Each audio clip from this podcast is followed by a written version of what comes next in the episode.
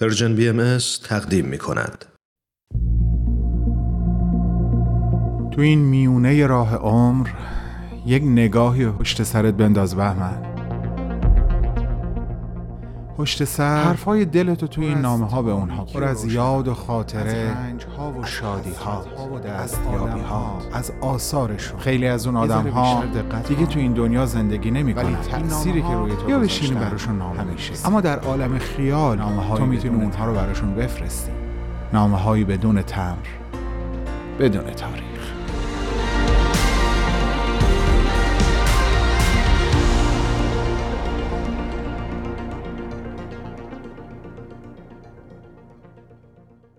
با سلام و احترام خدمت عالی جناب آبراهام مزلو با بهترین آرزوها برای روح والای شما در عالم بالا نوشتن را آغاز می کنم از اینکه این نامه از مجموعه نامه های بدون تمر بدون تاریخ به شما اختصاص پیدا کرد خوشحالم و احساس غرور می کنم چون نوشتن برای شما افتخار بزرگیه.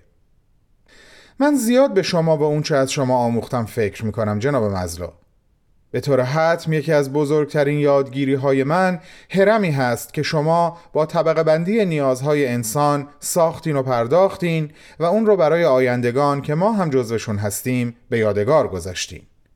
هرمی که به نام خود شما معروف هست. هرم مزلو اما موضوع اصلی که توی این نامه می‌خوام بهش اشاره بکنم این هرم نیست. موضوع کمی عجیب شد نه؟ خیلی طول نمی‌کشه. براتون توضیح میدم. چند وقت پیش در شب شعری که در سیدنی یعنی شهری که من زندگی می کنم تشکیل شد مسئولیت زیبا و شاعرانه به من واگذار کردند. از من خواستن چند دقیقه راجع به مولانا حرف بزنم حالا چرا دارم اینو به شما میگم و این قضیه چه ربطی به آبراهام مزلای عزیز که شما باشین داره؟ اونم الان براتون توضیح میدم من اون شب به موازات مولانا از شما هم صحبت کردم موضوع صحبت من ارتباط بین روانشناسی مدرن و آموزه های مولانا بود آقای مزلو. من می‌دونم که شما تا یه جایی از زندگی حرفه‌ایتون پیرو مکتب روانشناسی رفتارگرا بودین. یعنی همون مکتبی که ادعا می‌کرد همه چیز رو می‌تونه تو آزمایشگاه ها بسنجه و بفهمه و مدعی بود انسان یک ماشین مکانیکال هست که میشه بهش برنامه داد و همونو ازش پس گرفت. این رو هم می‌دونم که شما از این نظریه دفاع می‌کردین تا اینکه در زندگی خودتون یک اتفاق شگفتانگیز افتاد. شما پدر شدین جناب مزلا خیلی ممنونم و ممنونیم که تجربه اولین باری که نوزاد یک روزتون رو در دست هاتون گرفتین ثبت کردین و برای ما به یادگار گذاشتین. اونجایی که میگین در اون لحظه برای اولین بار متوجه شدین حاضرین برای حفظ و حراست از این موجود کوچیک ناتوان حتی بمیرین. اونجا بود که برای اولین بار به گفته خودتون فهمیدین انسان چیزی بیشتر از یک مشت رفتارهای مکانیکال هست و دریافتین اثر اونچه شما با این موجود کوچیک ناتوان می‌کنین بعد از شما هم در این جهان باقی میمونه.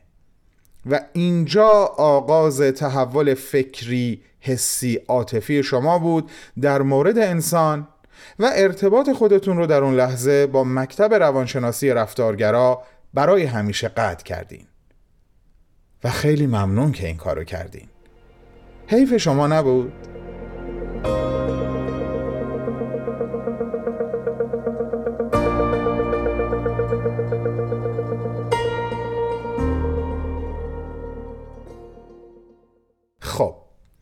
می‌خوام یه چیزی بگم که مطمئن هستم هیجان زدتون می‌کنه.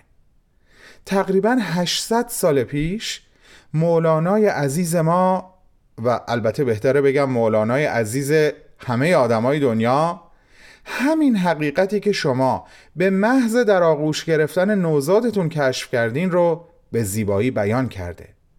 منظورم این حقیقته که در لحظه فهمیدین اون چه شما در ارتباط با این نوزاد نازنین از خودتون بروز بدین بعد از شما هم در این عالم باقی خواهد موند. به این چند بیت از مولانای بزرگ گوش کنین لطفا. ز خاک من اگر گندم براید از آن گر نانپزی مستی فزاید. خمیر و نان با دیوانه گردد تنورش بیت مستانه سراید.